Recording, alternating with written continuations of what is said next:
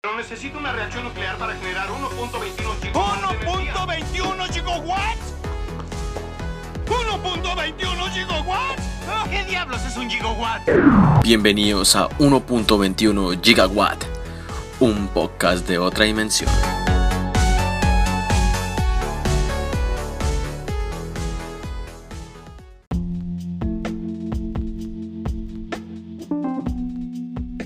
Bienvenidos a un nuevo episodio de 1.21 Gigawatt, un podcast de otra dimensión. Les habla Marlon Cáceres desde confines de tierras americanas en uno de los peores veranos de la historia. Un verano que ha traído temperaturas de 38, 39, incluso 41 grados hace unos días. Estaba que me moría la piel, se me estaba quemando. Yo me sentía como Sarah Connor cuando tiene la premonición de que el mundo se va a acabar y ella vea, está ahí frente a, la, a- frente a su hijo y, y caen esas bombas y explota y ella se quema. Así me he sentido en los últimos días cada vez que voy a la universidad o voy a hacer mercado.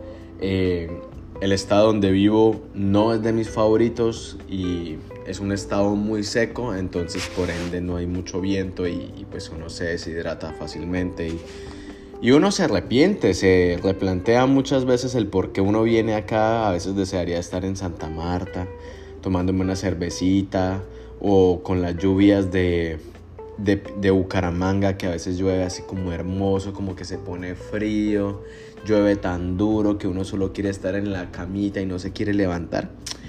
Son las cositas que a veces uno se replantea cuando uno deja eh, su país natal. El día de hoy vengo a hablar de muchos temas. He estado algo alejado del podcast, no precisamente porque no haya temas de- del cual hablar. Siempre tenemos algo que hablar o que decir. Sino que me di unas vacaciones también. Creo que ha sido uno de los veranos en los cuales he estado replanteando más mi vida mis proyectos, he empezado a trabajar en muchísimas cosas, me fui a cumplir sueños que, que tenía desde chiquito y siento que haber tomado esas decisiones, el haberme alejado de, de muchas personas también, de la vida, de las redes, eh, también de, de esto, porque esto se vuelve un, un trabajo y yo digo, no quiero hacer esto cuando sea una presión, sino lo quiero hacer cuando yo quiera transmitir y me sienta eh, dispuesto y disfrute de lo que vaya a hablar y pues, precisamente pues se ha dado la ocasión. He estado viendo muchas producciones, mucho cine, he estado analizando también la forma en el que el mundo del- de la cinematografía, de la televisión, todas estas producciones que cada vez están siendo más sobreexplotadas o, o las compañías están sobreexplotando tanto y siento que van a llegar a un punto donde van a saturar a todo el mundo y, y todo el mundo no va a tener de dónde escoger. Bueno, hay tanto de dónde escoger, pero ya no sabes qué es bueno y qué es malo. Y uno dice, bueno, lo importante es que haya variedad. Es bueno que haya variedad, pero no todo el contenido, no todo lo que se hace es bueno. Obviamente, esto es mi opinión personal, siempre este podcast yo lo he dicho, esto son mis argumentos, esto es lo que yo pienso a la hora de analizar cine, también de mi rol como espectador, porque nosotros como espectadores tenemos un rol y eh, pues es que hay tanto y uno no sabe qué dónde escoger, pero a veces uno escoge algo que uno dice, bueno, esto, esto se ve diferente, termina siendo más de lo mismo o terminan siendo plagios, terminan como uno se replantea el por qué uno escogió eso, por qué escogí esta producción. Y ahora tengo rabia, no me distrajo, no, no, no me dejó como una reflexión ni nada, sino simplemente sentí que fue más de lo mismo. Y pues el día de hoy voy a hablar de muchos temas, también voy a hablar, voy a hablar de ciencia ficción con una película que fue estrenada en HBO más hace poco, eh, se llama Sustitutos o Replicantes, que a mi parecer fue como una, una cachetada al episodio anterior de este podcast sobre los replicantes que hablamos de Blade Runner y demás, porque pues uno a veces cree que que todos pueden hablar de ese mismo tema la ciencia ficción, de los replicantes, qué pasa cuando eh, los robots toman apariencias humanas, bueno, los droides, androides, como ustedes lo quieran llamar. Creo que el término completo sería androides. Pero eh, esta producción salió y en el tráiler no lo vi como tan, tan parecido a Blade Runner. Pero ya cuando vi la película vi, esto es una copia barata de Blade Runner. Me da tristeza que, que HBO y los estudios inviertan tanto dinero y no sean capaces de incluso lograr efectos, lograr buenas actuaciones. A mi parecer todos los actores se sintieron tan... Todas las actuaciones, perdón, se sintieron tan forzadas como tan fuera de lugar. Pero bueno, de eso voy a hablar un poco más. Voy a hablar de lo que me sorprendió. Blue Beetle, la nueva película de DC Comics eh, o DC Films bajo la dirección de James Gunn.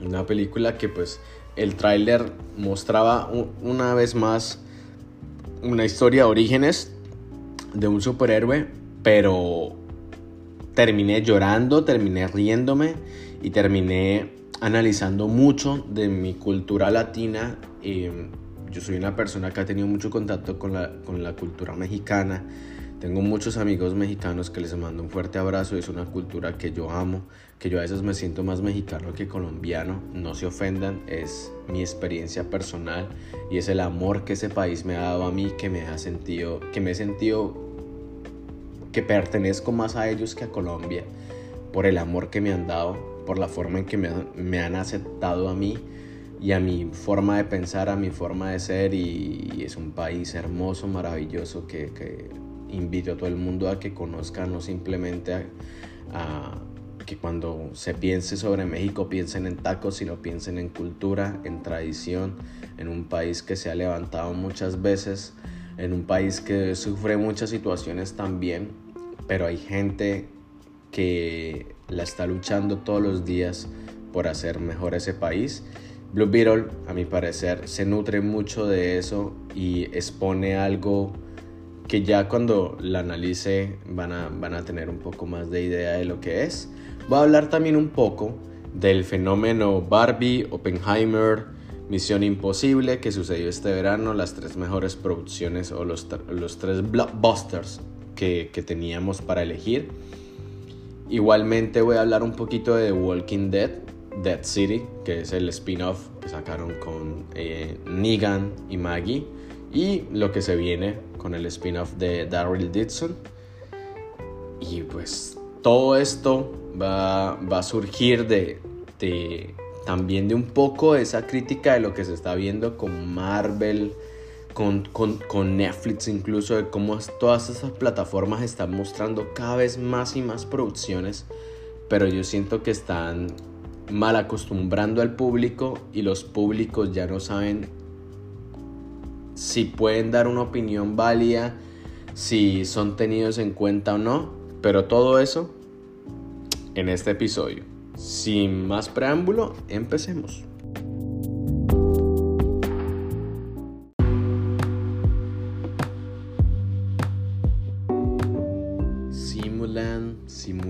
Simuladores, Blade Runners, Runners, es más de lo mismo.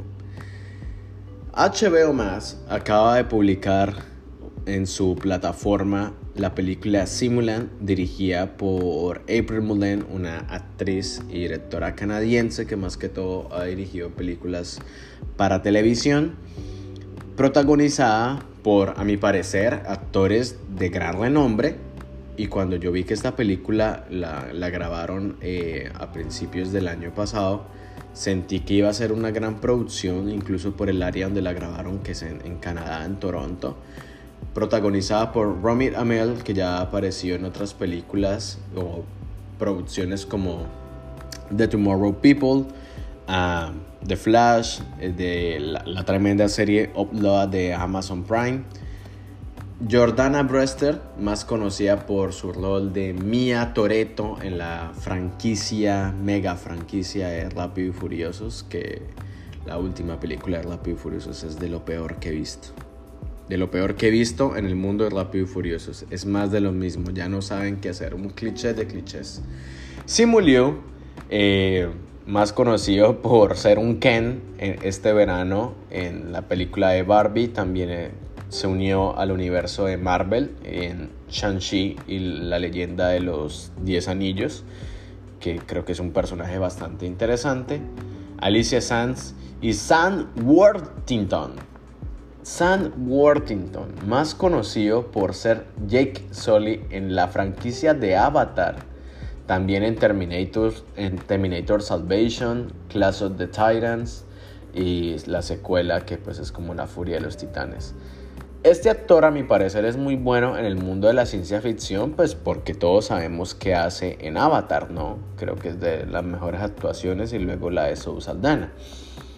Cuando esta película eh, fue estrenada, yo dije me voy, la voy a ver durante el verano y pensé que la película iba a ser un poco mejor teniendo en cuenta el cast que traía, porque yo decía, bueno, está el man de Avatar, está el man de, de Marvel y de Barbie, está la muchacha de Rápido y Furiosos, está Robbie Amell, que a, mi parecer es, es un actor que ahorita últimamente se ha dedicado a hacer ciencia ficción y está bastante interesante su actuación.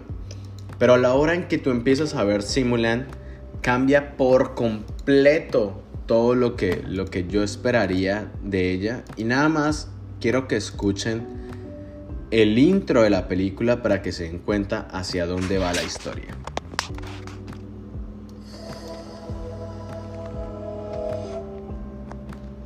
En Excera nos aseguramos de que los simulates obedezcan los cuatro preceptos.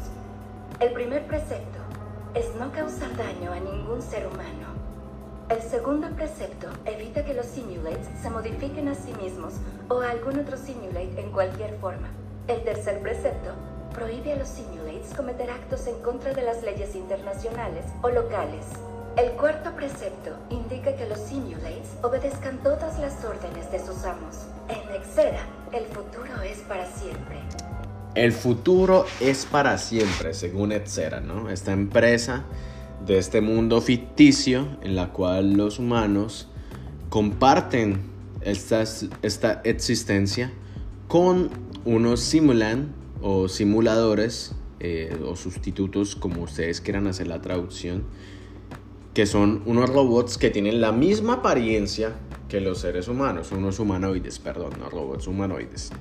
Y estos humanoides tienen la misma apariencia y tienen los recuerdos de las personas que simulan su apariencia.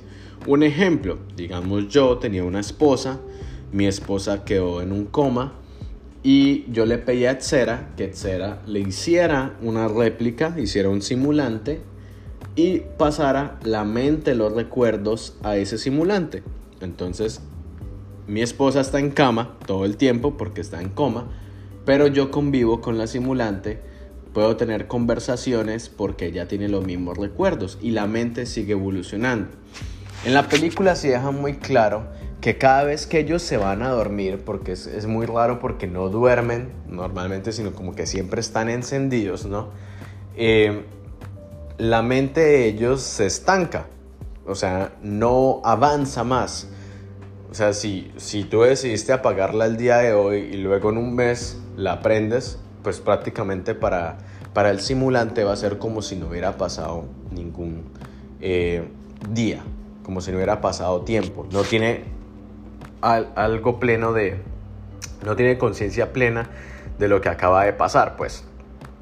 Y en esta película nos plantea que eh, Evan tiene un accidente y al parecer su cuerpo falleció su cuerpo humano y él, y él ahora es un, es un simulante. Pero el simulante empieza a tener ciertas fallas, empieza a tener pesadillas, empieza a tener como los efectos de un trauma o de un post-accidente. Y su esposa, Faye, empieza a darse cuenta que, que, algo está mal, ¿no? Como que, ¿qué hago? Prefiero no hablar con él, prefiero alejarlo, prefiero eh, porque pueden tener relaciones sexuales con, estos eh, simulantes. Prefiero no tener relaciones, prefiero estar alejada de él porque pues tú no entiendes, tú tienes el cuerpo de mi esposo y probablemente a veces yo sienta que yo esté hablando con mi esposo, pero mi esposo está muerto. Entonces, eh, ella acude a un técnico y este técnico le dice, no, tranquila mi señora, tranquila, yo se lo arreglo, no tenemos que apagarlo ni nada. Mientras tanto, en otra parte de la historia, el agente Kessler eh, está detrás de una simulante que al parecer empieza a actuar por cuenta propia. Como ya vimos los preceptos, como que los simulantes no pueden dañar a los humanos, que tienen que obedecer a los amos, que no pueden dañar las leyes internacionales o locales, que no se pueden modificar a sí mismos. Entonces eh, es raro el comportamiento de esta simulante. La gente empieza pues a, a seguir el rastro y pues sí, efectivamente, ella está actuando autónomamente no tiene un amo como tal, sino simplemente está sola. Entonces a él se le hace muy raro. Esta historia tiene como tres subhistorias y todas de algún momento convergen, pero hay tantos huecos en el guion y hay, unas malas actuaciones que a mí se me hace rarísimo que actúen tan mal. O no sé si estos actores actúan mal y uno a veces pone la vara muy alta cuando eh, ve Oppenheimer o incluso ve Barbie y uno dice, Dios, ¿por qué se les hace tan difícil un poco hacer creíble? Porque precisamente la ciencia ficción, entre más creíble tú hagas a mí o hacer sentir a la audiencia que la persona que tú estás viendo en realidad no es un, no es un humanoide, sino es un humano o que es un replicante o que es un simulant, pues uno dice, sí, es verdad, es un robot, está actuando como el robot. Les pongo un, ejemplo, El hombre bicentenario de Robin Williams. A mi parecer, esa película, él actúa como un robot y yo siento que es un robot. Incluso hasta el final, cuando ya coge la estética de, de humano, la piel y todo eso, para mí sigue siendo un robot. Entonces, en esta película es lo contrario, porque el único momento donde muestran como lo que está dentro de ellos es cuando la esposa le dice, oye, no, mira, en realidad tú no eres un humano, sino eres un simulant. Y se le abre algo en el pecho donde se ve el mecanismo y pues él queda bastante como que, ay, ¿por qué no me habías dicho esto? Pues porque obviamente tú estás programado así, ¿no?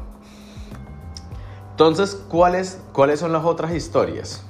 Eh, la simulante, que al parecer esto se ha enamorado, es libre, está actuando autónomamente, está tratando de, de, de, alguna forma como infiltrarse, infiltrar información, a, etcétera, la empresa que los crea. Y por otra parte está la historia de Kessler, que es el, el, el agente o el Blade Runner, porque es un Blade Runner a mi parecer, de etcétera y está detrás de pues todas las investigaciones de lo que está pasando y incluso él es quien tiene que descontinuarlos, quien tiene que apagar a, a los simulantes cuando salen de la programación. Es una copia barata de Blade Runner. Lo voy a decir así. El, creo que lo mejor de la película es el final. No les voy a decir el final porque no me gusta dar spoilers. Pero imaginen la distopía, la distopía que no se generó, que se generó en Blade Runner, pero en la continuación de Blade Runner, no tanto al final de la película de Blade Runner, porque en Blade Runner como que dice, ah, bueno, acá el humano fue más que la máquina. Pero luego nos dimos cuenta que en Blade Runner, en, en la secuela, fue la máquina la que realmente fue más que el humano. En Simulant nos vamos a dar cuenta que es en realidad el simulante quien va por encima del humano, empieza a actuar de forma deliberada.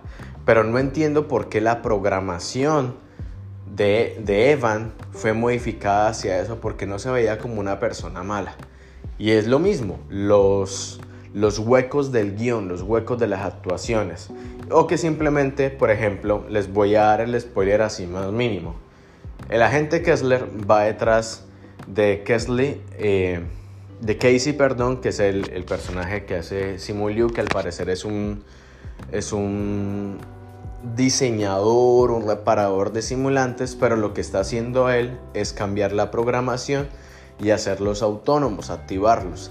lo que quiere hacer Casey es que todos los simulantes que él ha creado, porque él los creó, él los creó, su versión humana los creó, y quiere liberarlos, quiere liberarlos del control de los humanos, porque se enamoró de una simulante. ¿Cuál es la simulante?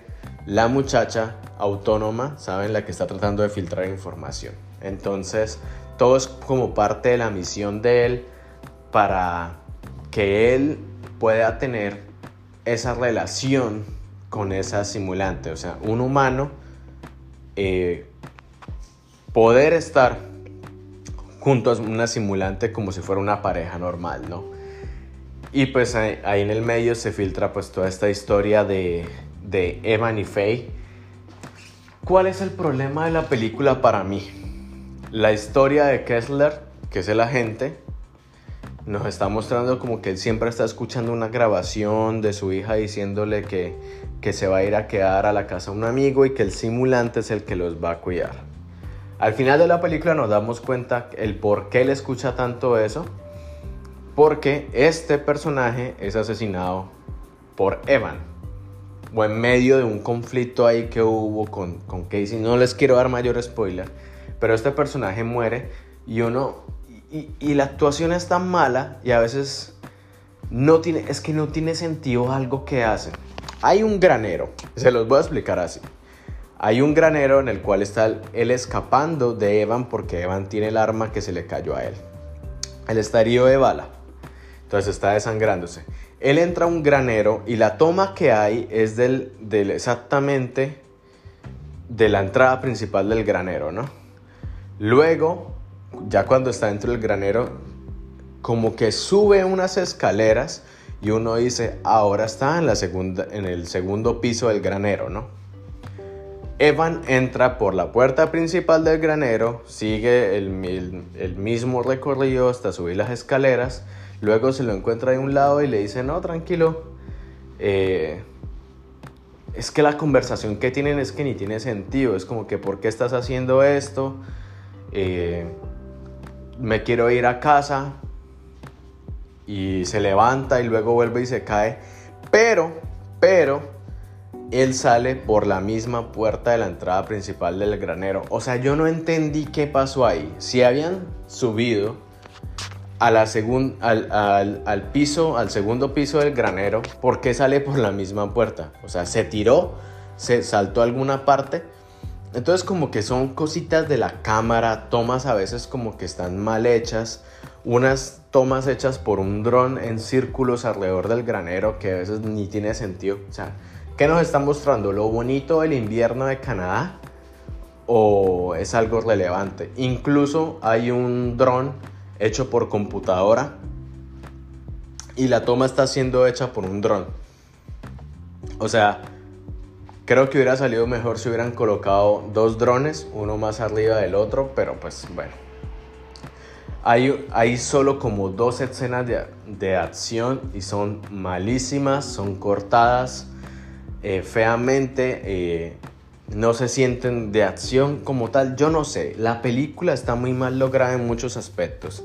Si le invirtieron dinero, lo mínimo que podían hacer era buenas acciones, porque la mejor o sea, los mejores efectos de la película como tal son el accidente que tiene Evan al principio.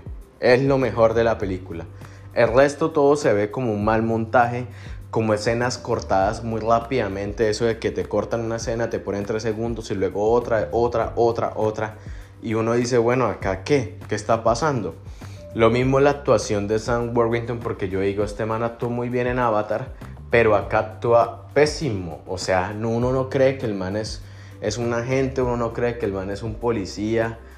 Eh, a veces lleva un gorrito, a veces no lleva el gorro, a veces tenía el gorro puesto y luego en la siguiente toma ya no tiene el gorro, no sabe uno dónde lo guardó. O sea, como que muchas cosas que yo como... Yo en lo que he estudiado de cine y en lo que he analizado cine le tengo como que mucha... Eh, ese es como mi talk, ¿no? De, de decir, hombre, ¿Por qué? Si hay producciones, si tienen tanta gente trabajando en los efectos, en la producción, ¿por qué las cosas mínimas no, no las detallan? No ven la película antes de sacarla. este, este policía muere, ¿no? Este agente muere y luego nos dicen en, una voz, en un televisor que están mostrando unas noticias, que él era pues un agente que estaba detrás de, de unos simulantes y que su hija murió debido a un error de un simulante que los estaba cuidando. Y uno dice, ah, por eso es que él escuchaba esa nota de voz todo el tiempo, porque probablemente fue la última vez que escuchó a su hija en vida. Porque no mostraron una escena con eso. Le va a dar más trasfondo, no simplemente queda como un personaje que le dieron, a mi parecer, más cámara que el principal, que, que es Evan. Le dieron más cámara a la gente y la historia parecía un poco más interesante y, te lo resuelve así como en, en, seis segundos que ves un noticiero ahí diciendo que pues encontraron el cuerpo y que antes se había conocido porque su hija había muerto debido a un simulante. Entonces como que la película va así. La otra historia rara es lo de Casey, lo de Simuliu, porque al parecer el cuerpo que está ahí, que estamos viendo, es un simulante. Y su versión humana está detrás de todo eso. Y hay como una especie de escena post créditos que nos resuelve la historia de amor entre el creador de los simulantes y la simulante. La película está mal lograda, tiene muchos huecos. Eh, es muy corta, dura una hora 35, una hora 28, sin los créditos y sin la escena post créditos. Y yo siento que si le hubieran podido meter un poco más de sentimientos, incluso la forma de, la historia de amor entre Evan y Faye, me parece una, ton, una, una forma tonta. No sé por qué Evan se vuelve violento, si no era una persona violenta, si no se nos muestra como, como alguien violento, sino como un esposo normal.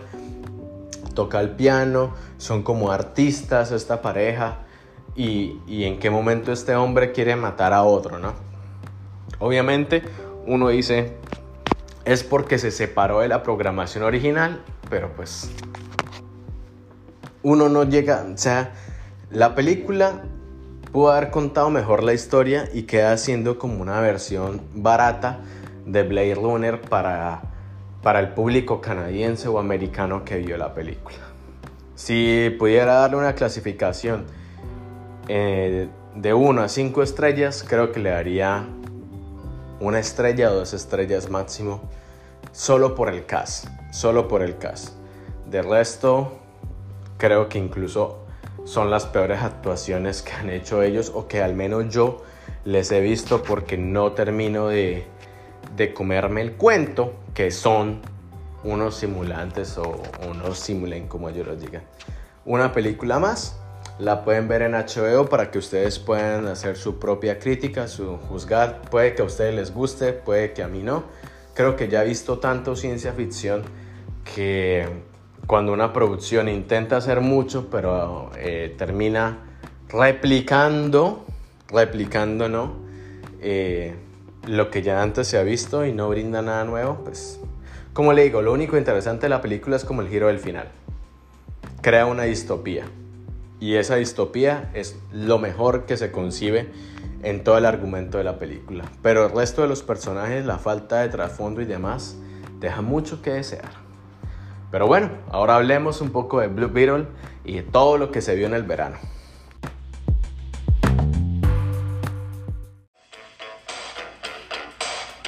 ¿Cómo dice Y aprovechando que este es el verano de Luis Miguel, qué mejor que iniciar hablando de Blue Beetle, escuchando ¿Será que no me amas? o Blame Me to the Boogie de El Sol de México Luis Miguel, porque esta, esta canción aparece en la nueva película de DC Blue Beetle o El Escarabajo Azul, que es un personaje que ha tenido diferentes eh, facetas, son personajes antiguos, bastante de esos, de esos personajes icónicos creados por DC Comics en los, en los años 30, en los 40 y pues obviamente ha tenido diferentes eh, cuerpos o representaciones, por ejemplo una de ellas es Dan Garrett, que pues tiene, fue el primer Blue Beetle. Luego está como eh, Tech Core, que es otro Blue Beetle. Y finalmente está Jaime Reyes, que es del, del universo Infinity, que es el más, más jovencito. Y más que todo, él es. Él se une a los jóvenes titanes, ¿no? Y pues ahí empieza a contarse un poco y a la gente le empezó a llamar muchísimo la, la atención este personaje, pues porque tiene un enfoque diferente, ¿no? Es, es ahora eh, con ascendencia latina y la estética del, del personaje incluso cambia, ¿no? Él, cambia. O sea, el traje del escarabajo azul cambia, perdón, para que ustedes lo tengan más claro. Y pues este personaje pues da este giro y, nos damos cuenta de que eh, es de ascendencia latina, en especial mexicana. Y este personaje de Jaime pues es un muchacho que acaba de llegar de la universidad, eh, está estudiando, eh, perdón, es, es abogado o se graduó para ser abogado y se encuentra con, una, con su familia que al parecer viven en Palmera City, que es este lugar eh, donde esta empresa Core vive, ah, es como una mezcla entre Miami, Texas, es una mezcla bastante rara. Y pues se da cuenta de que su familia ha estado mal económicamente y que su papá ha sufrido un infarto recientemente, entonces por ende no ha podido trabajar. Y nos muestra pues toda esta constelación de, la familia de él que a mi parecer son hermosos eh, tanto Milagros como eh, Belisa Escobedo hace Milagros Reyes. George López el tremendo comediante yo me acuerdo del programa de George López eh, de mi infancia llegaba al mediodía y lo pasaban en un canal mexicano y George López es de esos, esos, comediantes que no le tienen miedo a utilizar jerga latina y demás. Y pues todos lo conocemos, ¿no? Es muy conocido en, en, California, en el mundo. Y acá la rompe como Ruby Reyes, la rompe toda, todita, todita, pero completa. Está la tremenda Susan Sarandon, que es la primera vez que yo veo que Susan Sarandon hace de, de mala en una película Está Becky G que hace la voz de Kallida, que es el eh, como el ente del escarabajo, ¿no? Está Adriana Barraza que hace de Nana Reyes y el Pidia Carrillo que hace de Rocío Reyes, que es la mamá de, de Jaime. Está Bruna Marquesina, más conocida por haber sido la novia de Neymar hace unos años, pero ojalá ya dejamos ese pasado y ahora la conocemos como Jenny Cord, ¿no? Parte del universo extendido de DC Comics. Y gracias a Dios de Juan Neymar y se unió a esta producción. Muchísimas gracias, Bruna. Ella es de Brasil, tomó una gran decisión. Y está el monstruo de la actuación, Damián Alcázar. Damián Alcázar, y me paro y aplaudo. Porque qué pinche actuación la que se hizo acá como Alberto Reyes. Yo, yo Damián eh, es uno de esos actores icónicos mexicanos, pero mexicanos de esos que no se vuelven a dar, no se vuelven a dar. Em, él es de Juárez, ¿no? Y ha estado en producciones como Narcos, El asesino del olvido, El Dandy, Acapulco, con Eugenio Derbez, que está muy buena.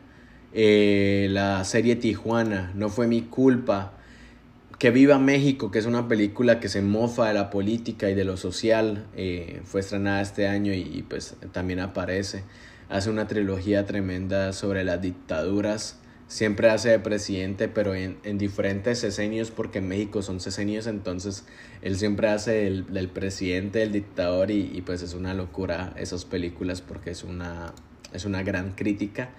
Y yo lo conocí a él gracias al escritor colombiano Mario Mendoza. Mario Mendoza tiene una novela llamada Satanás. Y Satanás habla de, una persona bastante traumada, estos como rezagados sociales que, que, quiere causar una matanza. Es una película bastante dura, no quiero nombrar muchas cosas de ella o del libro.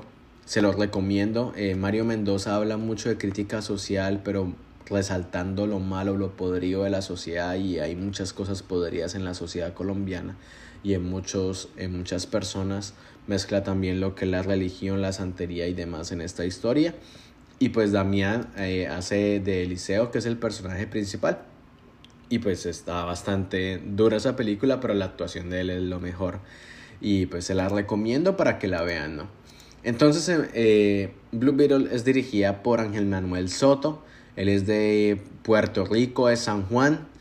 Y pues él sí dijo que la idea de él era incorporar tantos elementos, hacer todas estas eh, referencias a la cultura latina, pues porque Jaime Reyes, el personaje Jaime Reyes, este Blue Beetle, se presta para eso, ¿no?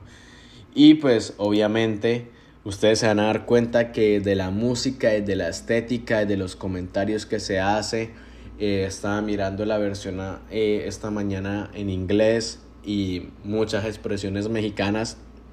Me encanta, me encanta que que pues mencionen todo eso, o sea, me encanta que las que metan expresiones, que no simplemente sea todo inglés, sino de que le vamos a romper su pinche madre, pendejos, cabrones, cabrona, güey, güero, o sea, está bastante bien lograda la película porque crea pues toda esa esencia eh, latina, ¿no? O mexicana, chicana o ascendencia mexicana, como ustedes lo quieran llamar.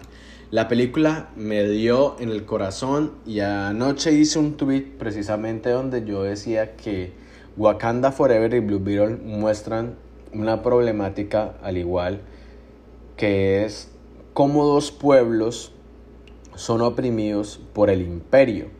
Incluso para mí uno de los personajes que al final de la película uno dice es un personaje más, ¿no? Pero este personaje te da una vuelta entera que es Nana Reyes, la, abuela de, Jaime. Y nos dicen que ella tenido un pasado revolucionario en México. Yo solo pienso en las chabelitas, yo solo pienso en todas esas revolucionarias mexicanas durante todas las épocas eh, de los años 30, de los 40 y demás. Y yo digo, wow, no puedo creer que están haciendo una referencia a eso. Y me parece de lo mejor logrado porque dicen que Nana Reyes tiene un, un, pasado, pero ella no, ella, o sea, va como muy por encima y hace algo muy icónico que a mi parecer es como soltarse eh, el cabello y es ese corte de cabello eh, y esas trencitas, ¿no? Esas estas trencitas esto eh, mexicanas muy icónicas de, bueno, si ustedes son latinos y demás, ustedes ya, ya se darán cuenta de la estética de, Nana y, me encanta porque incluso grita ahí abajo los imperialistas, o sea, una cosa hermosa que digan eso porque nos muestra el verdadero enemigo de la película, es obviamente el personaje de, Susan Sarandon, de, de esta empresaria de core, que es americana entonces, Core es una empresa americana que lo que ha hecho es apoyar las revoluciones o infiltrarse en revoluciones, darle armas y traer soldados. Y eso lo muestra con otro, con otro de los personajes que está ahí, que yo no les quiero dar mayor spoiler, quiero que la vean porque está muy reciente, pero quiero que entiendan eso la misma forma en que Wakanda Forever mostró. Wakanda Forever trata del conflicto creado entre eh, Wakanda, el imperio en amor, ¿no? Allá todos los que están, eh, los que tienen pues esta, este, estos minerales, estas cosas eh, preciosas pues. Todo este vibranium que se encuentra allá y pues que los americanos y demás quieren robarse y luego surge este conflicto entre entre Talocan y Wakanda y pues Namor se, enfrenta a, la nueva Black Panther y todo eso, ¿no? Entonces, a mi parecer, acá pasa lo mismo con la cultura entre, entre estos mexicanos o de ascendencia mexicana y también con, con mucho con lo de Honduras, con lo de Centroamérica y, la parte final, como te digo, te sorprende y hacen un recuento, o sea, lo cuentan de la misma forma en cuando estaban dando eh, contando el, el, surgimiento o el origen de Namor, ¿no? Que son los españoles, están ahí los españoles masacrando a todos estos indígenas y ellos lo único que buscan es refugio en, en, el, en el, mar, ¿no? Entonces esto, eh, acá pasa lo mismo al final de la película y te pega, te pega en el sentimiento porque uno dice, es una historia, es, es la historia de un enemigo o de un malo mal contado. El malo en realidad acá es otra persona y es el imperio americano. Y yo hice ese comentario en Twitter y una persona me dijo que, que es una película bastante mala, tu teoría no puede ser probada, no sé qué hablas, güey, vete a la verga, huevón. Me dijo así. No sé si era chileno o de algo. Y pues a veces la gente vota baba, vota argumentos sin más que decir porque yo estaba diciendo que pues esto es algo que también Franz Fanon, que es uno de, mis activistas políticos o filósofos eh, contemporáneos que, más ha aportado a hablar de cómo un imperio puede socavar a un pueblo bajo sus propósitos. Él, hablaba mucho de, de Martinica, de Argelia, de los pueblos negros oprimidos por los franceses y cómo los franceses los utilizaban como carne de cañón y luego los enviaban a sus países, no les daban dinero ni nada. Y esta gente prácticamente estaba defendiendo a los blancos y, padeciendo luego de, de, problemas mentales, de traumas que genera la guerra. Y los franceses simplemente contentos recibían el honor, las medallas, o sea, los blancos, mientras que los, los negros de Martinica y disculpen si se ofenden por la palabra negro, recuerden que yo soy latino y en, la, en Latinoamérica no tenemos ese problema como lo tienen los americanos. Entonces esto, todas, esta, todas estas personas que fueron parte o fueron sacados de, de Martinica y participaron en, en estas guerras apoyando a Francia y demás durante las guerras mundiales y todo eso nunca recibieron el honor porque hubo un blanqueamiento. Los días antes de las premiaciones, a todos los devolvieron en barcos, a todos los mandaron a sus países de origen, simplemente les dieron unas medallitas ahí chiquiticas y les dijeron gracias por su servicio, mientras que todos los soldados blancos eran recibidos con flores, con mujeres, con dinero, con de todo y, pues ellos son los que se, les aclama o se les, se les muestra como los héroes, ¿no? Como los que realmente fueron allá a batallar en el campo de batalla, pero no saben que en el campo de batalla hubo muertos de muchísimas otras partes del mundo que simplemente fueron utilizados por los franceses, por el imperio francés. Y sé que esto es un comentario bastante fuerte sobre, sobre lo de la película y, y sé que es una película, pero siempre las películas hay que verlas más allá de lo que son, de la construcción que hacen. Y siento que el, director al darse ese gusto de contar eso, aunque sea muy cortico en la película, marca un precedente a la hora de, de, mostrar precisamente los orígenes de, los, malos de la película, del, villano o del, o, del, o del superhéroe, porque pues obviamente ahí nos dice mucho. También hacen eh, hacen referencias a la cultura mexicana, a la música, a, también a esta estética de, la muerte, ¿no? De que la persona esto realmente no muere, sino está en un plano y en ese momento en, que el alma está como esperando a ser llevada al, ya sea al cielo o, al reino de los muertos, que está como en un limbo, ¿no? Y hacen una referencia a Macario brutal, brutal. Tanto sale la película como Macario, como recrean una escena de Macario de la del, inicio y pues también conmemorando que el 11 de marzo eh, falleció Ignacio López Tarso, que pues era quien interpretaba a, Macario, ¿no? Entonces pues también me gustó muchísimo eh, ese, ese ese pequeño tributo a esa producción.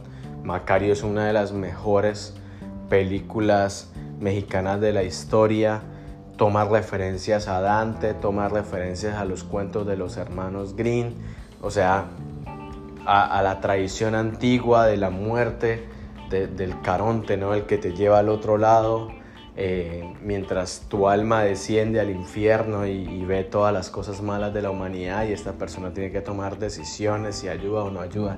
Entonces me gustó mucho eso porque va más allá, o sea, puede que muchas personas si no tienen conocimiento de eso van a decir, ah, fue una escena más, pero las personas que tenemos conocimiento de ello, hemos leído, somos fanáticos del cine y demás, eh, es tremendo, es tremendo construir el argumento un superhéroe bajo esos preceptos. A mi parecer eso es lo que da una plena representación de la cultura, de la mentalidad de los personajes, incluso de, las figuras religiosas que aparecen, la Virgen, las expresiones que hacen, las oraciones que hacen. Son, bastante, son muchas cosas que, que la película, yo digo, esto logra una mejor representación de la cultura latina. Obviamente, todo el mundo decía que, que, Wakanda Forever no era lo mismo porque obviamente está local, ¿no? Es como un Atlantis. Pero pues también hay ciertas referencias a la cultura mexicana, a la tradición indígena que pues hay que tener muy en cuenta, ¿no?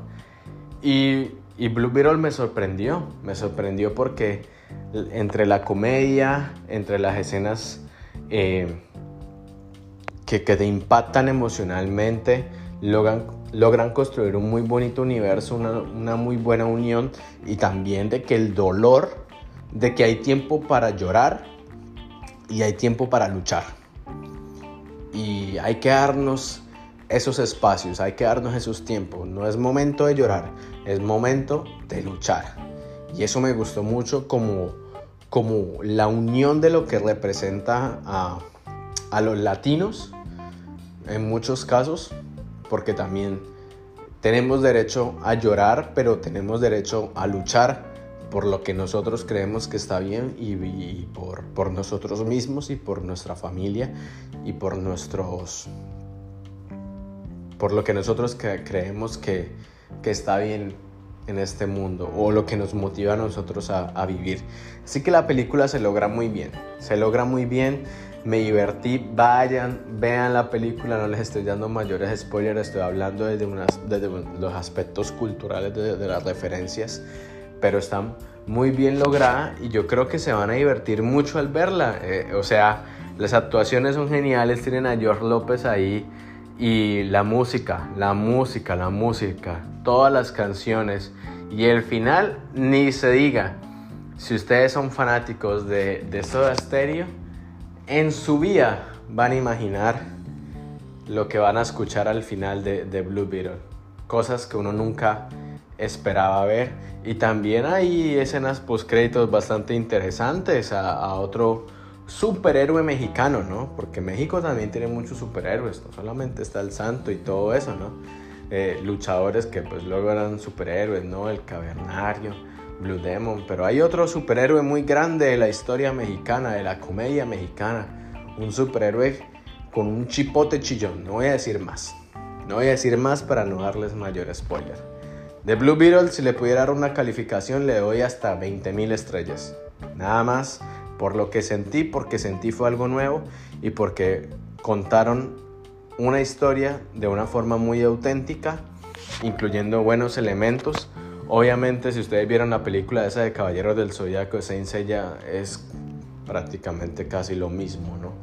Es el mismo arco, pues, de, querer obtener un poder por parte de, de, una compañía de gente mala y luego, pues, obviamente, este superhéroe superando las expectativas y las escenas de pelea están muy bien logradas. Si, si ustedes son fanáticos de los videojuegos de DC Comics, de, estas de, esto, de esta serie de juegos de Injustice, que es de pelea muy estilo como de, de King of Fighters, les va a gustar mucho las escenas. Bueno, ahora es hora de hablar de las bombas del verano.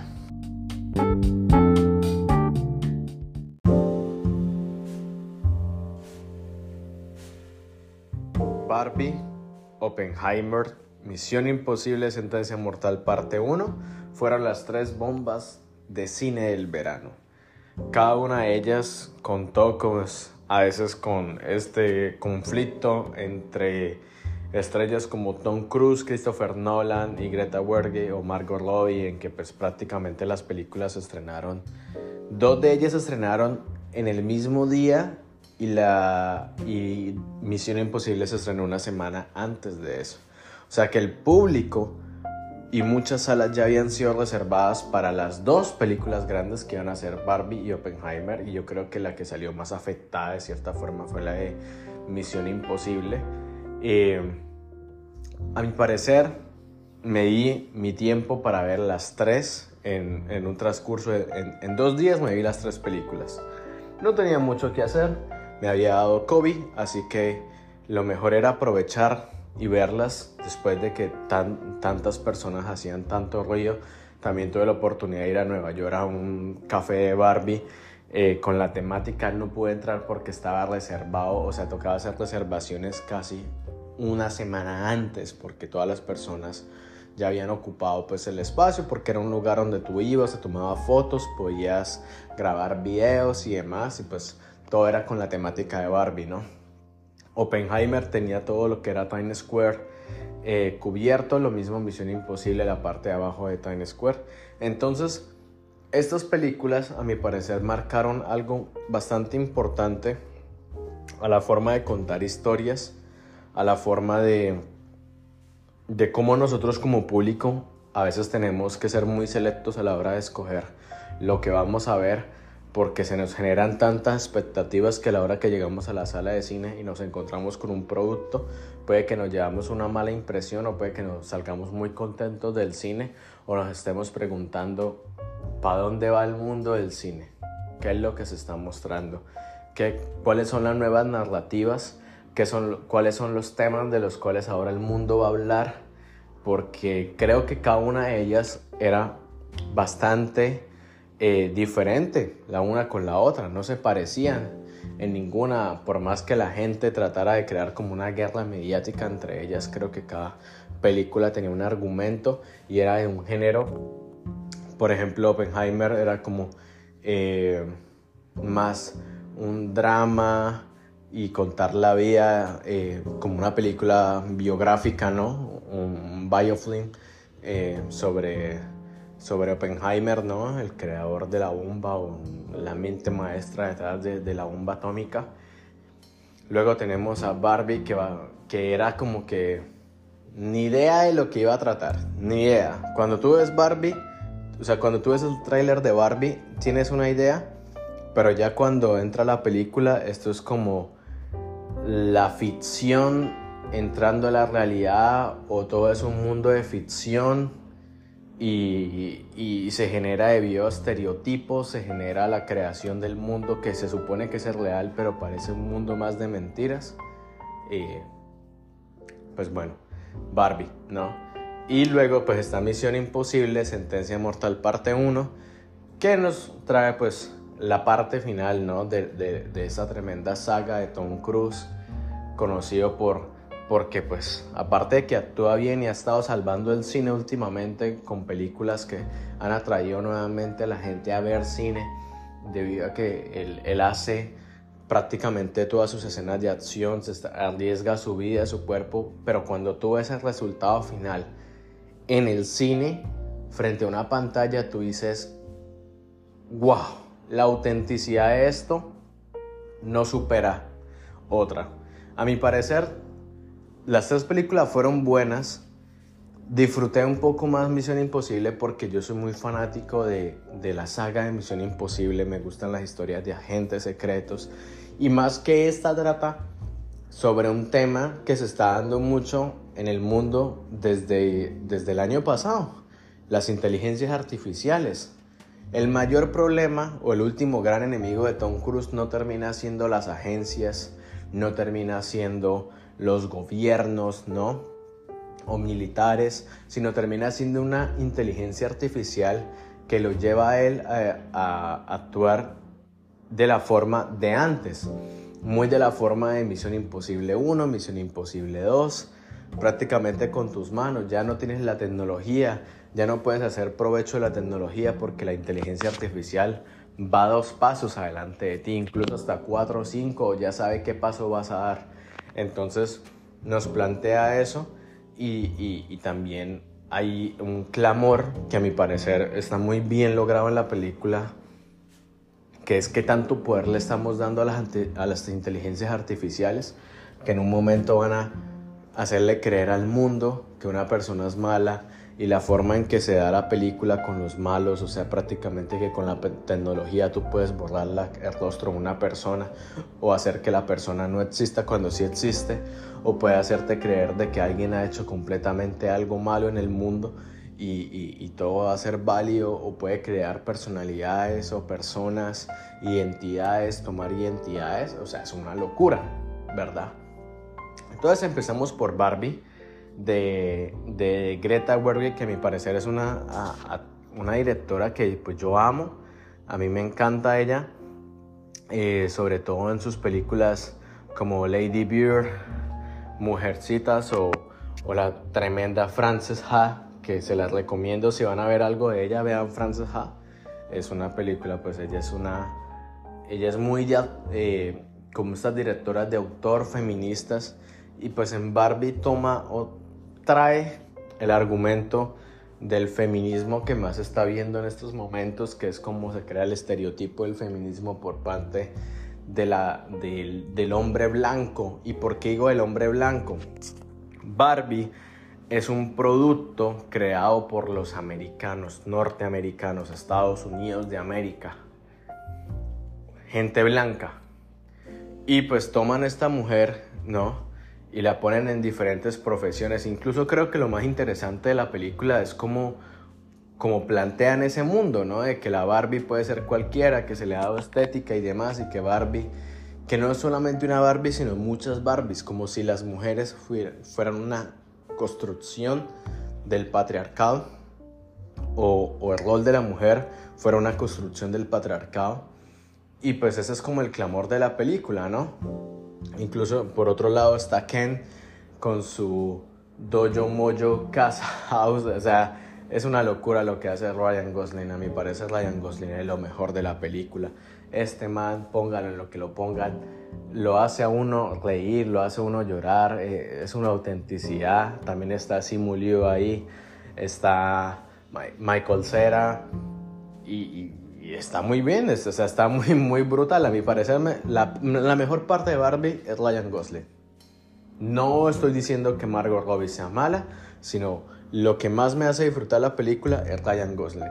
Porque pues Ken está tratando también de buscar su lugar en el mundo. Pero es un mundo como o sea, todo alrededor de Barbie, de la construcción de lo que es Barbie, y Ken está tratando de, encajar con Barbie y siente que sin Barbie no, no, hay una vida. Y cuando llega al mundo real, eh, empieza a recibir toda esta información, ¿no? Rambo, eh, los caballos, y dice: Esto es el patriarcado, ¿cómo puedo crear el patriarcado? Y, y obviamente la película es una comedia, es una crítica, es una parodia de lo que se vive. Pero como les digo, me gusta más lo que vive Ken que lo que vive Barbie, aunque Barbie a la final no sabe qué hacer incluso con su vida, porque es como que empieza a ser defectuosa y es debido a que la Barbie que la quería ella o la creó a ella ya no siente como ese mismo cariño o está en una especie de, de encrucijada de qué hacer con la vida, ¿no? Y, y pues esta Barbie se va al mundo real para tratar de averiguar eso y pues Ken está ahí metido y a la final todo es una locura me, o sea, sí, toma los argumentos del feminismo, pero muy por encimita. Y yo le decía a una amiga el otro día, de Greta, si yo hubiera sido Greta, pero entiendo que esto es un producto comercial creado por, y, por Mattel y sobre todo que esto va también dirigido a, un público femenino y a un público blanco femenino, por más que lo que por más representación que haya, por más que haya una Barbie latina, por más que haya una Barbie negra, por más que haya una Barbie asiática o, lo que sea, esto es para un público blanco, esto va para las mujeres blancas, no tanto para las otras. Obviamente la película habla de que todas las mujeres en general, pero a la final pues te estamos viendo es la, la Barbie principal, ¿no? La de Margot.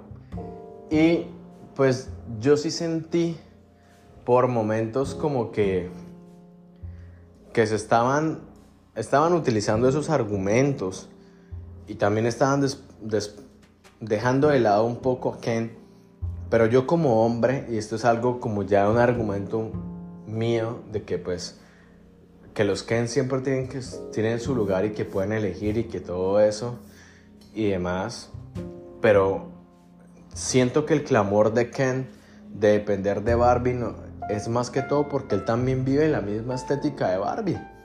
Es una creación del mundo. También el, el machismo o, o, lo que es la masculinidad es una, una creación del mundo, de, de los imperios, de la gente, de lo que sea, de las culturas y se va nutriendo con el paso de los años. Y yo hice precisamente una investigación sobre el rol de la masculinidad representado en la literatura española y en la literatura inglesa y cómo se, se jactaban o, argumentaban de que el, hombre masculino era el del poder, ¿no? El que eh, tenía muchas mujeres, el que trabajaba, el que llevaba el dinero al hogar, el que tenía la última palabra y las mujeres simplemente estaban a un lado, ¿no? Y siento que en Barbie trataron de hacer lo mismo con ese Ken, ¿no? Con esa transformación de, de, de Ken al, al Mojo Dojo House y todo eso. Y, pero fue muy por encimita porque también podemos ver que la masculinidad está creada con ciertos estereotipos. Y se lo digo yo, que, que muchas veces cuando fui, cuando empecé mi profesión, y yo, yo soy licenciado en lengua castellana e inglés, soy profesor y demás, mis primeros trabajos no me los daban por no ser mujer. Porque decían que para dar clases de primaria, para niños de primero, segundo, tercer grado, eh, preferían tener una mujer porque la mujer tenía mejores cualidades maternales que, que las que puedo tener yo como hombre, debido a que yo no puedo, o sea, biológicamente tener hijos, o de que las mujeres tienen ciertas habilidades, ciertas construcciones que son completamente válidas. Yo digo, sí, es válido, ellos tienen eso, pero yo también me he estudiado, me he preparado para afrontar ciertos retos en este campo. Y como hay profesores, hombres y mujeres, pues yo no le veo el problema, pero muchos de estos trabajos preferían una mujer. Y no sé cuántas veces me negaron un trabajo en esos primeros años que por ser hombre. O que muchas veces en las prácticas me decían, mejor usted le doy los grados más grandecitos en vez de los niños porque yo siento que usted no va a poder lidiar con un niño llorando o si un niño se hace popó o si un niño está haciendo un berrinche, creo que una mujer puede lidiar más con eso. Esas eran las respuestas. Entonces también yo siento que que ahí es cuando toca ver muy bien los argumentos en los que se concibe la, la masculinidad y también diferentes tipos de opresión por parte de, de, mujeres, porque la, mayoría de estas personas a las que yo iba a estos trabajos eran coordinadoras, eran mujeres las que me estaban rechazando a mí el trabajo por no ser mujer. Y en la aplicación de los trabajos no decía se busca, y, y en Colombia es muy famoso eso, ¿no?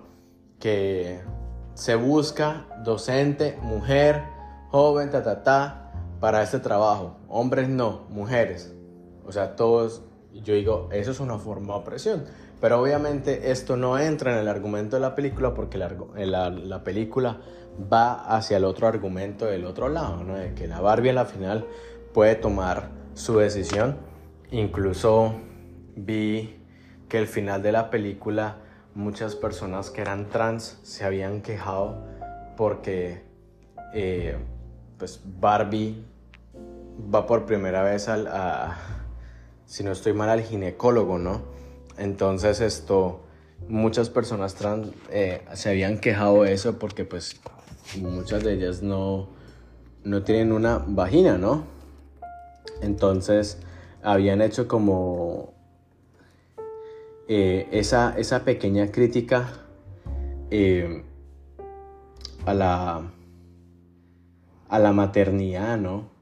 Porque pues qué pasa también con las mujeres, pues que no son mujeres, sino son mujeres trans y demás. Entonces, eh, fue algo que pasó acá, fue algo que pasó más que todo en Estados Unidos, porque decían que pues para ser mujer era necesario ser madre o alguna cosa así.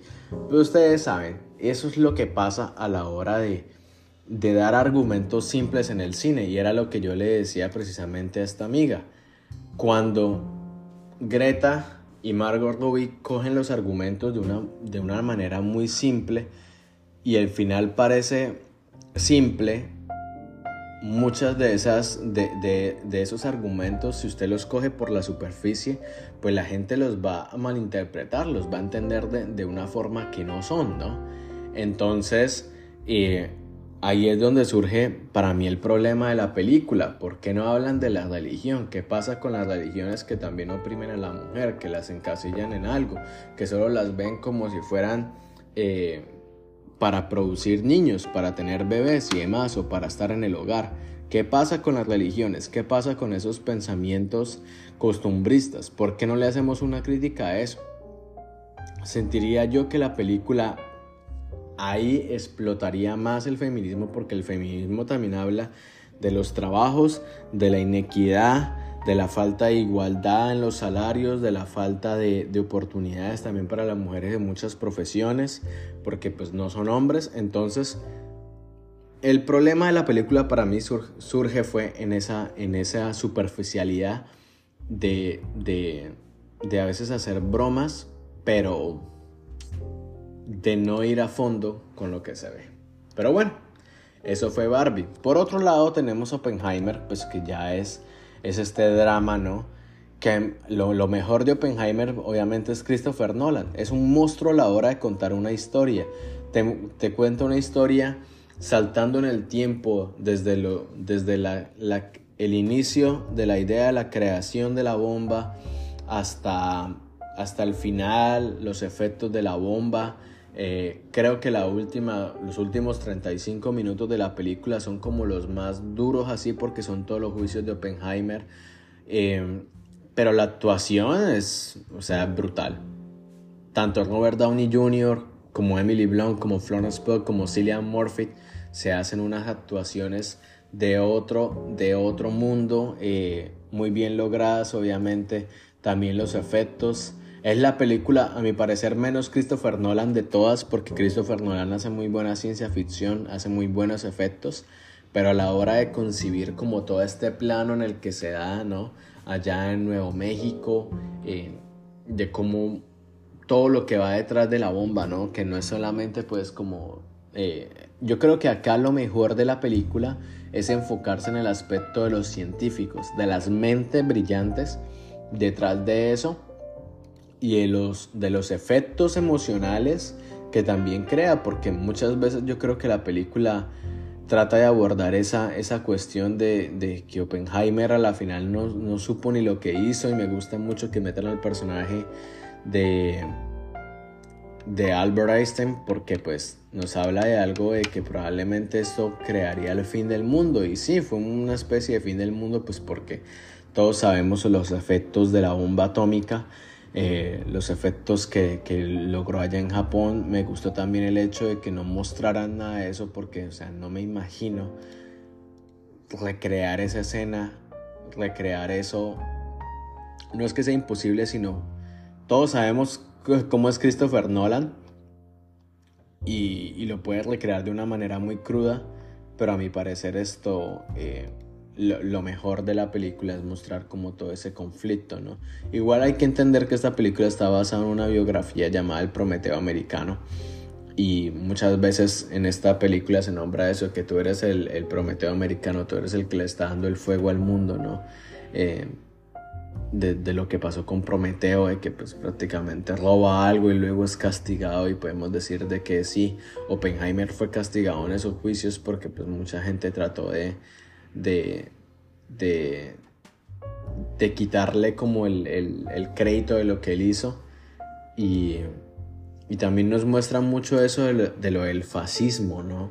De, de, cómo las personas de izquierda, como en este país, a mi parecer este país tan, Estados Unidos, es tan, tan hipócrita porque utilizan a una persona. Los utilizan, nos utilizan, a todos nos utilizan y nos hacen sentir de que ellos son nuestros salvadores, pero a la final nos juzgan igual a todos. No importa qué tan, qué tan bueno haya sido eh, lo de Oppenheimer de haber creado esa bomba y haber detenido la guerra pues, al mostrarle al mundo de los efectos. Pero también obviamente está al otro lado de la historia, ¿no? Toda la gente que murió. Y yo creo que esas escenas donde, donde se muestran los efectos psicológicos en Oppenheimer, en cómo veía la gente como si estuviera recibiendo la bomba, ¿no? La carne cayéndose de, los, eh, de la piel. Eh, la, perdón, la piel cayéndose de los huesos de, de, la persona y todo eso, el efecto psicológico. Eh, está muy bien logrado. Yo creo que, que, Christopher Nolan sabe contar muy buenas historias y, contó con un cast tremendo. Todas las actuaciones son buenas, todas, todas, y, y, que metió actores que todos hemos conocido, aunque tengan un rol chiquito, yo creo que todo el mundo se muere por por estar en una película de Christopher Nolan y pues la película pues imagine todo lo que generó en, en taquilla y demás y, y, es también debido a ese proceso, ¿no? Christopher Nolan para mí es un genio del cine. Por último, tenemos Misión Imposible, Sentencia Mortal, ¿no? Eh, parte 1 y pues Tom Cruise enfrentándose a, a la inteligencia artificial, ¿no? y vuelve a traer personajes interesantes, interesantes como Vanessa Kirby, como Rebecca Ferguson, como Haley Agwell, porque pues Ethan Hunt ha estado siempre rodeado de mujeres y pues además de que siempre están los conocidos, el Benji, eh, interpretado por Simon Pegg, está Luther por Min Reigns, em, pues nos muestra como la, la, última gran aventura de, o el último gran la, última gran misión imposible de Ethan, ¿no? Esta inteligencia artificial que es, está más que todo liderada por, por Gabriel, ¿no? Una persona que le ha hecho mucho daño antes de que él se uniera a, a la agencia de Misión Imposible, ¿no? Entonces Gabriel pues prácticamente le está moviendo muchas piezas para que para que Ethan Hunt caiga en, ese juego. Y, lo que me gusta de la película es la simplicidad a veces en las escenas de acción, pero de que uno sabe que son escenas de acción grabadas realmente, tanto de los Carlos, si ustedes comparan Rápido y Furiosos, la última hay una escena de persecución allá en Roma con una bomba y todo eso.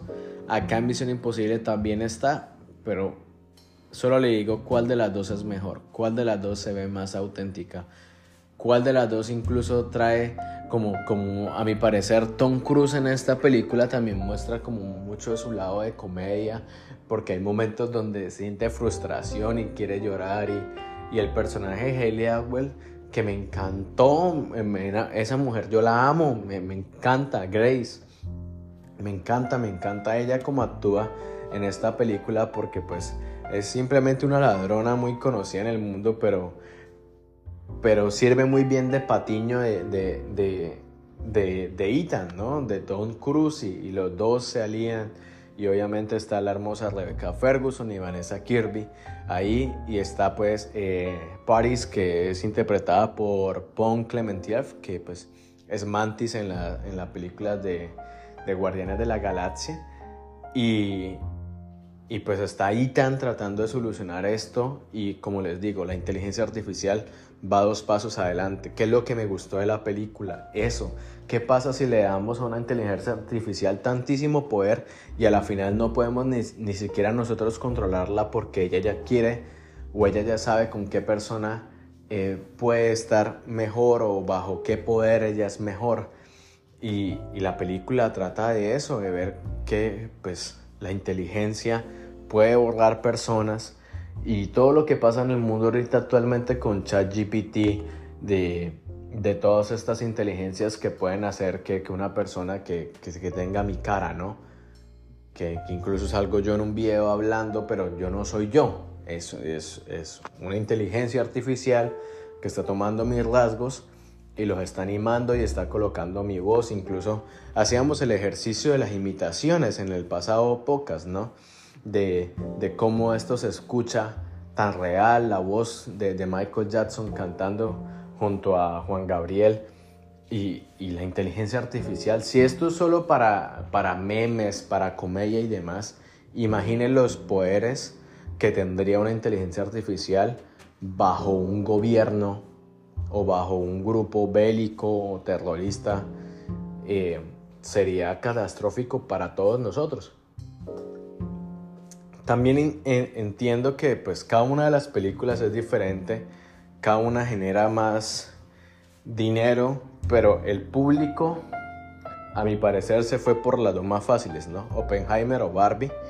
Pero yo creo que los que no fueron a ver Misión Imposible dejan de lado ese, esa preocupación que, que muchas personas, tanto acá en la academia, todos los profesores, incluso esta semana que estábamos planeando nuestras clases que inicia mañana, eh, tuvimos que colocar en nuestro sílabus de clases algo sobre ChatGPT. De decirle a los estudiantes que estamos al tanto del uso de ChatGPT 3 o 4 que ellos lo pueden utilizar para plagiar, pero que los invitamos a ellos a que traten de, de escribir por su cuenta, de no copiar ideas, de no dejarle todo a la máquina, sino de que ellos puedan construir sus propios argumentos. Y eso es lo más difícil, ¿no? Porque muchos de mis estudiantes el semestre pasado utilizaron ese chat GPT. Y yo les di malas notas. Y van a decir, ay, pero Marlon hicieron al menos el esfuerzo de entregarlo. Pues el esfuerzo, en realidad no es tanto el esfuerzo porque un estudiante que me entregó práctica, le dije, tienes que escribir tres páginas me envió cuatro páginas y simplemente fue como si le hubiera pedido a ChatGPT dos veces que escribiera dos veces el mismo ensayo. Entonces, las otras dos páginas de ese ensayo que él me entregó era una repetición de argumentos, porque la inteligencia artificial, si tú le vuelves a pedir un que te reescriba otra vez, simplemente te va a cambiar el orden de las ideas que ya te planteó en el primer resultado. Entonces, pues fue bastante curioso porque nosotros nos decíamos y, entre compañeros éramos como, oiga, ¿cuál es, ¿cuál es nuestro enemigo ahora, no?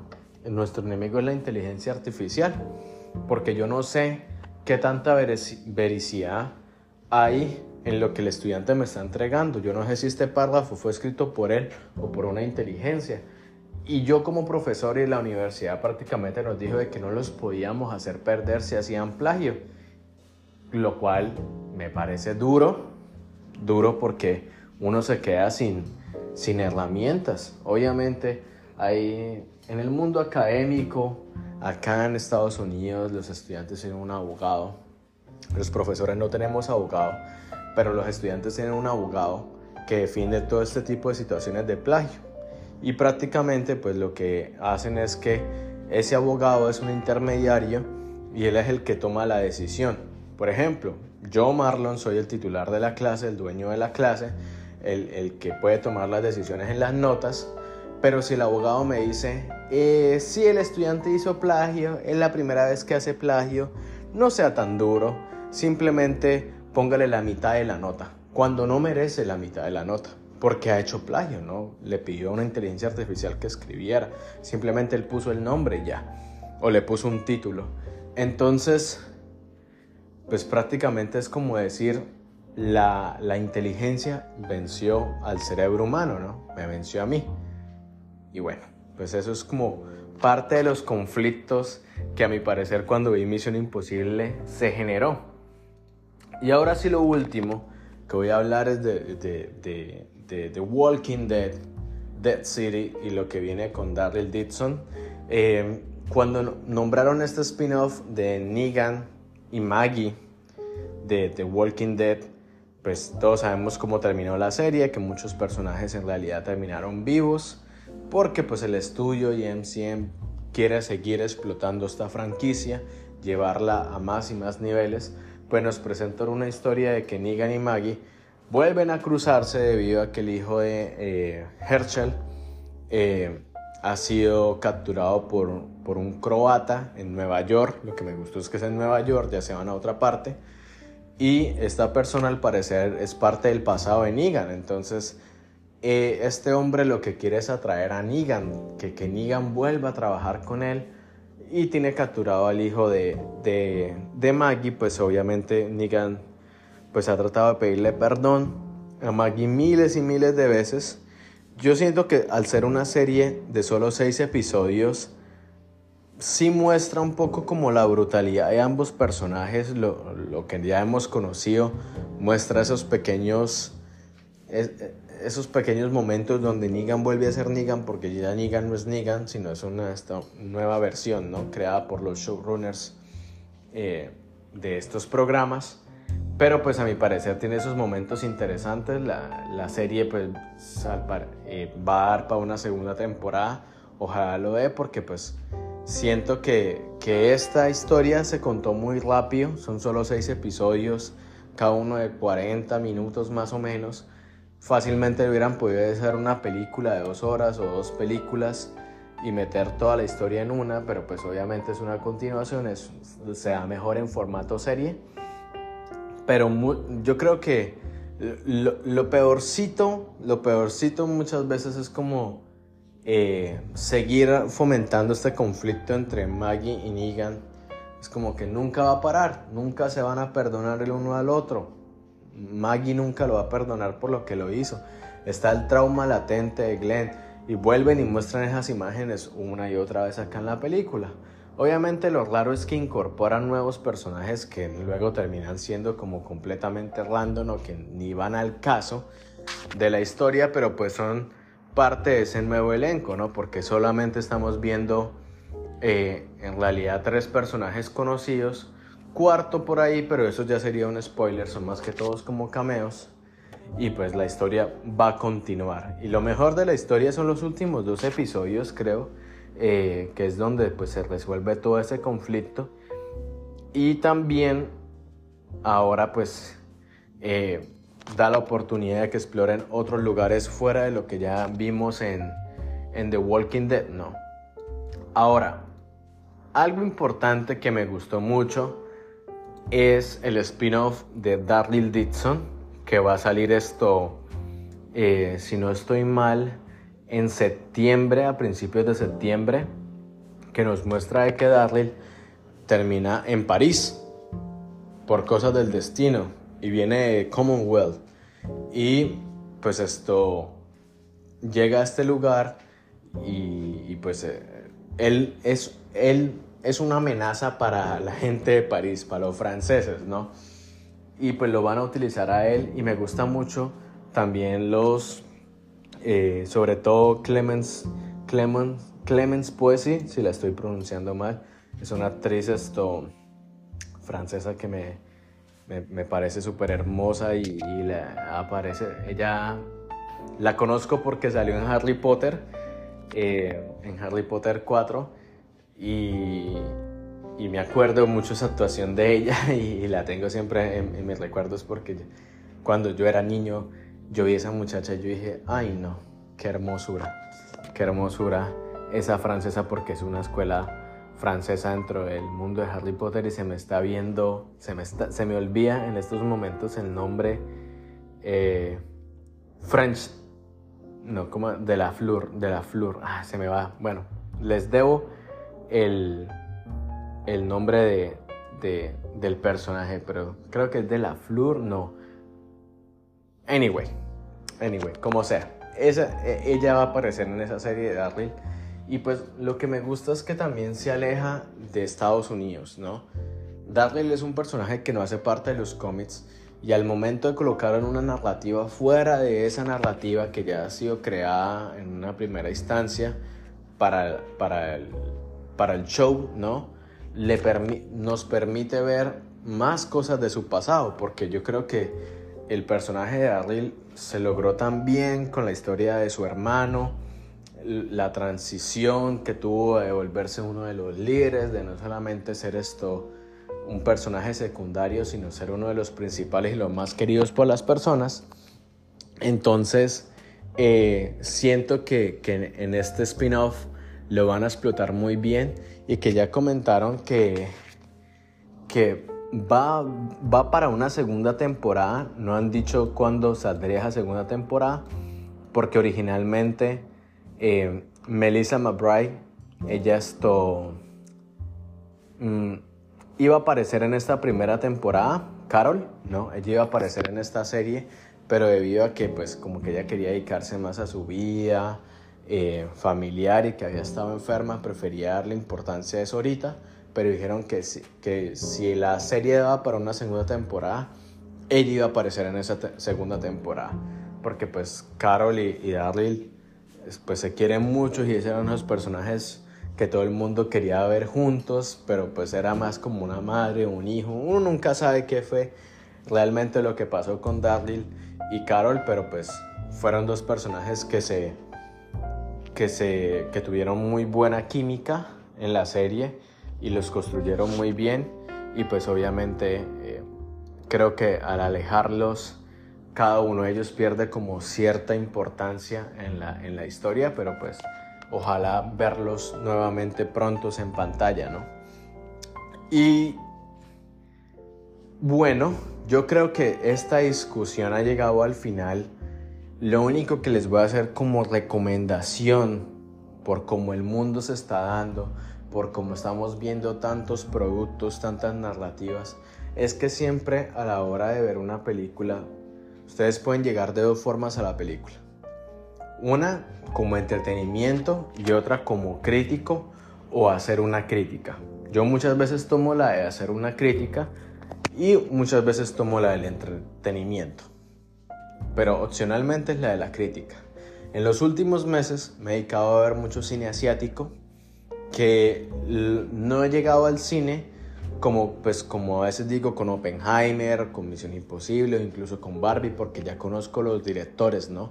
Ya conozco más o menos de qué va la cosa, eh, que, cuál es el, como la firma o la autenticidad de cada director o cada producción. Y este verano pues me di la oportunidad de ver mucho cine japonés, cine coreano, que hablan de la rutina, de la normalidad de las cosas, de situaciones que incluso yo me vi y al ver esas películas me sentí identificado y sentí que alguien me estaba dando un buen consejo de vida. Y les voy a hacer una recomendación que le he hecho a todas las personas porque hasta ahorita la, vi. Eh, hay varias películas que se van a estrenar. Una se llama Soulmate, es coreana eh, creo que va para Netflix y en Netflix pueden encontrar eh, No todos pudimos madurar o No todos pudimos ser adultos, es del año 2021, We Couldn't Become Adults. Es una película que habla sobre el pasado, sobre el tiempo, sobre quedarse en un mismo lugar, sobre tomar decisiones, sobre el amor, sobre las parejas. Y esa película a mí me gustó tanto que lloré, que reí y por momentos sentía que estaba viendo mi vida interpretada por dos personajes, ¿no? Por, por, bueno, no solo por dos, sino por varios personajes que hay en esta película. Y la película es una rutina, habla de las rutinas de trabajo, de la vida, de las decisiones, de los amores. Y son de directores y eh, actores, solo conocía una actriz eh, que sale en esta película y me fascinó, me fascinó. Y mi invitación es que cuando el mundo está tan saturado, ¿no? Como tenemos tantas producciones de Hollywood, tenemos tantas cosas acá para escoger y los tenemos acá todo el tiempo frente a nosotros y nos botan trailer y nos dicen que esto es lo mejor o que esto es lo que tenemos que ver que esto es, lo, eh, esto es el mejor producto que puedes encontrar en estos momentos, yo les recomiendo que exploren cine o corrientes de cine o de televisión o de series de otra parte.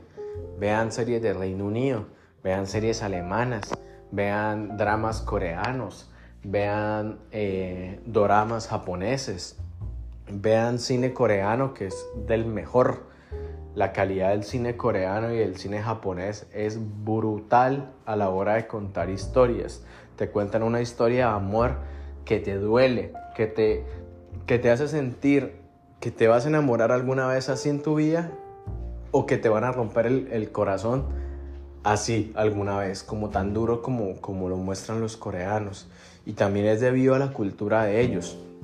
Y esa es la importancia también que, que, que yo resalté en este verano al, al, darme la oportunidad de conocer esas otras producciones, de leer literatura de otros, de otros países, de otras corrientes, sobre todo de Asia, que me permitía a mí entender que el mundo no solamente se ve por un solo lente, por el solo lente de la cultura eh, americana o de la cultura europea, sino también se puede ver de muchas formas y que en Japón le hablan a la gente o le quieren contar a la gente estas historias para que la gente reflexione, para que sus vidas sean mejores, para que entiendan que tienen elecciones en la vida.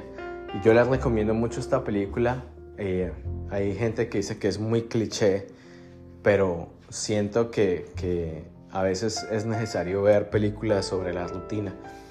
Porque a veces la rutina que nosotros vivimos y en la que nos encasillamos, puede, la podemos llegar a normalizar tanto que nuestra vida se vuelve plana, se vuelve simple. Y este verano, a mí esas producciones, esas películas me dijeron, Marlon, tu vida no es simple. Simplemente la estás haciendo simple, valga la redundancia. Y mi invitación es, yo puedo, yo soy el director de esta película yo puedo brindarle a esta película los elementos de drama, de acción, de amor, de comedia, pero tengo que vivirla, tengo que estar allí, no tengo que salirme del, del espacio en el que estoy, tengo que irme a otra parte, tengo que incomodarme, tengo que acomodarme, tengo que comer, tengo no que comer, tengo que probar nuevas comidas, tengo que pensar en el dinero, tengo no que pensar en el dinero. Y eso me llevó a vivir uno de los mejores veranos de mi vida. Me fui a ver mi banda favorita de mi existencia, de toda mi existencia, que es Blink 182, Blink 182.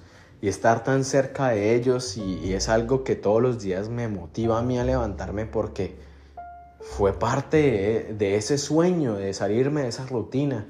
Y me encontré personas maravillosas, personas eh, eh, panas colombianos de Venezuela, de México, que me encariñé con ellos y solo los conocí un día o solo nos vimos un día y yo siento que toda la vida nos habíamos conocido.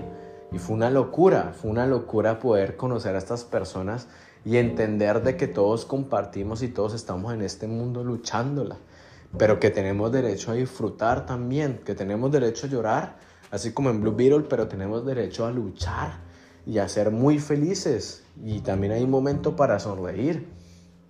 Luego me fui a Nueva York y viví historias de amor. yo en Nueva York me siento como, como un pez en el agua. Ese es, mi, ese es un lugar que, que yo no me pierdo. Yo lo disfruto por más calor que haya, me encanta caminar, me encanta conocer la ciudad, me encanta ver la gente, me encanta estar en lugares nuevos y, y amé tanto ese viaje a Nueva York porque me enseñó tantas cosas, me dio tantas, tantas herramientas y que empecé proyectos que espero concretarles y hablarles más adelante también por acá. Por ahora solo les eh, los invito a que estén pendientes de pues de mis redes sociales, salgo en Instagram como arroba maranesca, en Twitter también como arroba maranesca, en TikTok salgo como maranesca pero con Z y con K al final. Entonces eh, ahí voy a estar publicando cosas porque se vienen cositas buenas en torno a un proyecto eh, de un poemario que ya prácticamente está finalizado, ya hay gente trabajando en eso, tuve que contratar a otras personas para trabajar en ello y está muy bacano, eso me tiene muy emocionado, estoy muy contento porque nunca en mi vida pensé que lo iba a lograr y fue este verano el que también me llevó a eso, a, a decirme, usted puede hacerlo, inténtelo, inténtelo, ¿qué va a perder? ¿Quién quita que gane mucho? ¿O quién quita que pierda mucho? Pero lo que importa es que lo intente. También inicié un nuevo proyecto que se llama Sin filtro ni ficciones con una de mis mejores amigas que se llama Karen Gómez. Vamos a hablar de la realidad, de los viajes. Ella de su experiencia es una mujer increíble que tiene mucho que contar, mucho que decir. Así que también estén pendientes de mis redes o los pueden encontrar en YouTube como Sin filtros ni ficciones. Eh, y pronto una página de Facebook que vamos a abrir para brindar consejos y todo eso a la gente viajera. Y pues está muy, muy interesante eso también, si quieren conocer como ese otro aspecto de que Marlon les puede hablar sobre los viajes, sobre las expectativas a la hora de, de mudarse, emigrar y todo eso. Y pues yo los invito a que me sigan también en YouTube como Marlon Cáceres. Recuerden que abrí un espacio para hablar de literatura. Eh, y pues ahí espero retomar pronto ese espacio debido al tiempo y de que no estaba en mi apartamento, pues no lo había podido grabar nuevamente, pero se vienen cositas, se vienen cositas nuevas, así que no olviden seguirnos en nuestras redes sociales, arroba Podcast, de compartir esto con sus amigos. Gracias por darse ese tiempo para compartirlo conmigo, para escuchar mi opinión, ya sea válida o no válida. Me pueden votar toda la baba que quieran, me pueden insultar o me pueden decir, sí, Marlon tiene la razón. En mis redes sociales, arroba maranesca, casi en todas de ellas. Y no olviden eh, compartir este podcast, con este podcast con sus amigos, con todas las personas que les gusta la ciencia ficción. Hoy hablamos de muchas cosas y también quiero que, este podcast no solamente sea de ciencia ficción, sino de todos los tipos de narrativas y de géneros de cine, de televisión y demás que estamos dando, porque pues como les digo, tanto contenido y tanto que hablar de todo ello. Mi nombre es Marlon Cáceres y les hablé desde confines de tierras americanas que ya estamos llegando hoy a los 38 grados. Les mando un fuerte abrazo. Espero que disfruten el resto de lo que queda de agosto y lo que queda del verano. Nos vemos en un próximo episodio y sobre todo los veo en la otra dimensión.